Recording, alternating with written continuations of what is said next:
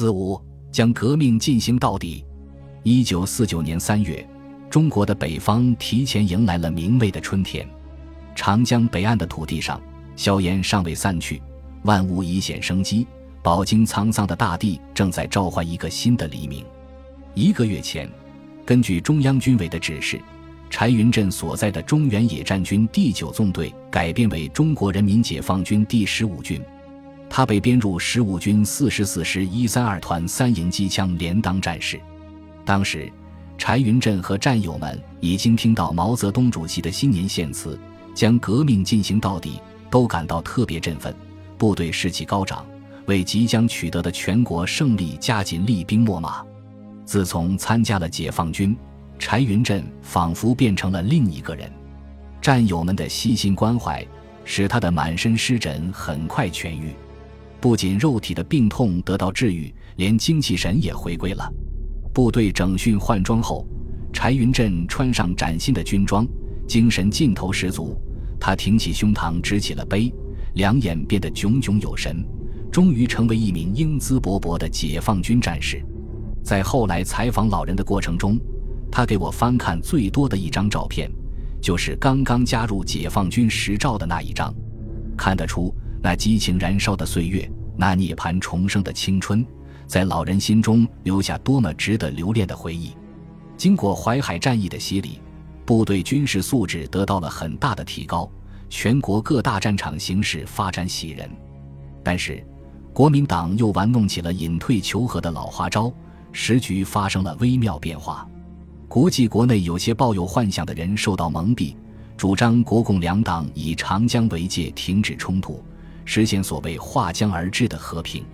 于是，是将革命进行到底，还是半途而废，又成为必须回答的重大问题。一场全军范围内的思想教育运动迅速开展起来，连官兵家属都要参加。此时，根据党中央关于积极准备向长江南岸进军的指示，柴云振所在的部队奉命西移到河南省周口地区进行整训，从思想上、组织上、物质上做渡江准备工作，集中解决一个思想认识问题：如何在政治上过长江。针对少数干部战士不愿意继续苦斗。希望不战而定天下的思想倾向，十五军各级反复告诫部队：打仗是流血的谈判，谈判是不流血的打仗。我们同国民党打过多年，也谈过多次，每一次都是以打促谈，谈中有打。因此，谈不谈，怎么谈，是中央考虑的事。我们全部注意力就是准备打。国民党接受我们的条件，我们就开过去；不接受，我们就打过去。秦基伟军长给官兵上课时，专门打了一个形象的比喻：人要是生了虱子，如果只把上衣的虱子捉干净，不管下衣，那迟早还得挨咬。柴云振和战友们听了都会心底笑起来，说这个比喻真形象。他们坚决表示要打过长江去，把下衣的狮子也消灭掉。在这次深入的思想教育中，部队除了揭露敌人企图以和平姿态蒙蔽舆论，争取喘息之机的阴谋，还主要通过诉苦教育，让广大官兵彻底认清国民党反动政权是一切剥削压迫的总祸根，从而理解打过长江去的必要性。一时之间，一场声势浩大的诉苦教育在十五军部队深入人心，官兵同诉，老战士、新战士、解放战士三种战士同诉，军民同诉等各种诉苦教育。从多方面揭露了旧社会和反动派与劳动人民的血海深仇，加深了广大官兵对国民党反动派本质的认识。在一个农家打谷场上，柴云振所在连队的诉苦活动进入了高潮。冒着料峭春寒，席地而坐的战士们情绪激昂，苦大仇深，一个个争相倾诉。柴云振这才发现。原来身边的战友们都有一本厚厚的复仇账啊！他们有的家里由于天旱洪涝交不上租，父母惨死在地主的乱棒之下；有的一家几兄弟都被抢拉了壮丁，充当了国民党的炮灰；而许多人则像他一样被捆绑到国民党军营，幸而加入解放军，才获得了新生。字字血，声声泪，战友们的遭遇让柴云振感同身受，深受感染。他也按捺不住站起来，滔滔不绝地讲述自己的遭遇：童年的苦难、长工的血泪、躲壮丁的辛酸、国民党军中残酷的虐待。一桩桩血泪往事如在眼前，许多战友听得泪流满面。一上午时间转眼已过，指导员几次想结束会议，下午再继续开，可热血汹涌的战士们哪里肯听，争先恐后冲上台去讲述自己的悲惨往事。现场不时激荡起一阵阵高昂的口号声：“不忘阶级苦，牢记血泪仇，打倒蒋介石，解放全中国。”这场刻骨铭心的诉苦教育，让柴云振更加明白了为谁当兵、为谁打仗的道理。如果说以前他还不知道自己到底苦从何来、仇人是谁，那么现在经过诉苦运动的论苦追根，他的认识发生了极大飞跃。耳闻目睹那么多战友的苦难身世，他渐渐明白自己的遭遇不过是旧中国毛孔里的一滴脓血，他不过是旧社会苦海中的一份子。他个人的苦是整个阶级的苦，地主恶霸的罪恶，则是蒋介石反动统治的罪恶。要奋起砸烂这吃人的旧社会，就必须推翻国民党的反动统治；而要打垮国民党，就要彻底消灭他们的军队。这就是他们扛枪打仗的意义。诉苦教育把战士们复仇的情绪都点燃了，部队上下达到了空前的团结。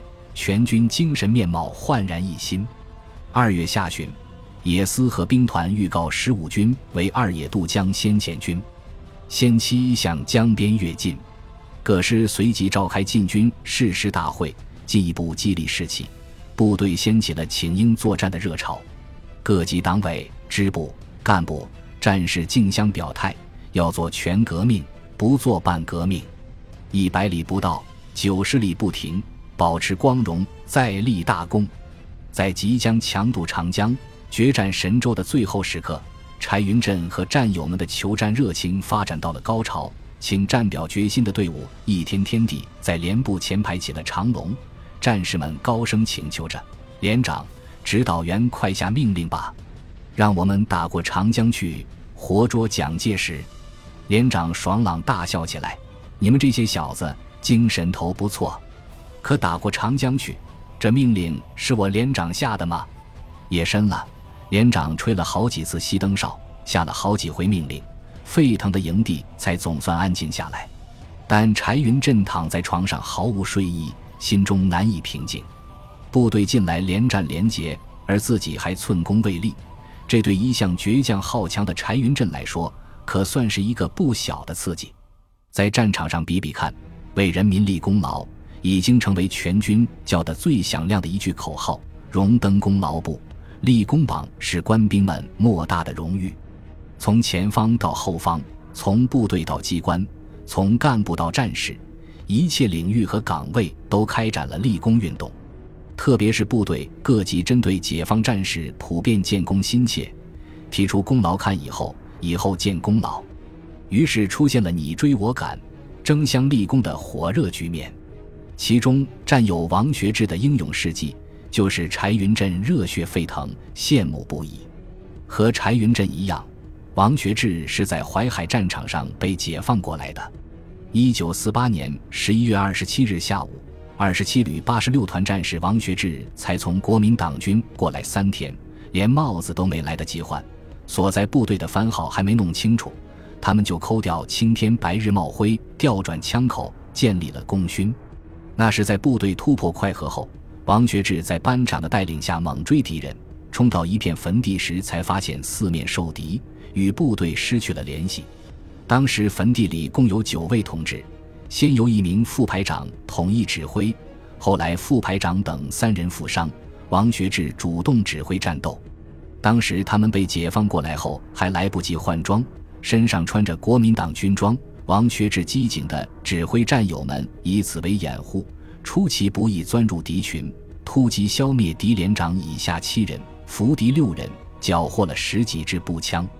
他们押着俘虏，还带着几个伤员，找了三天，先找到十一纵队，以后才辗转回到九纵。秦基伟司令员看到二十七旅关于王学志等人事迹的报告后，很受感动。这几个同志都是刚刚解放过来的新战士，只经过几天短暂的政治学习，就有了政治觉悟，且如此忠勇，实在可嘉。纵队几个首长立即在指挥所里接见了他们，给他们记了功，跟他们合了影，并号召全纵向他们学习，大力开展杀敌立功运动。王学志担任了副班长。此后，在参加淮海战役的二十天中，王学志一鼓作气，连续三次立功，成为闻名全军的战斗英雄。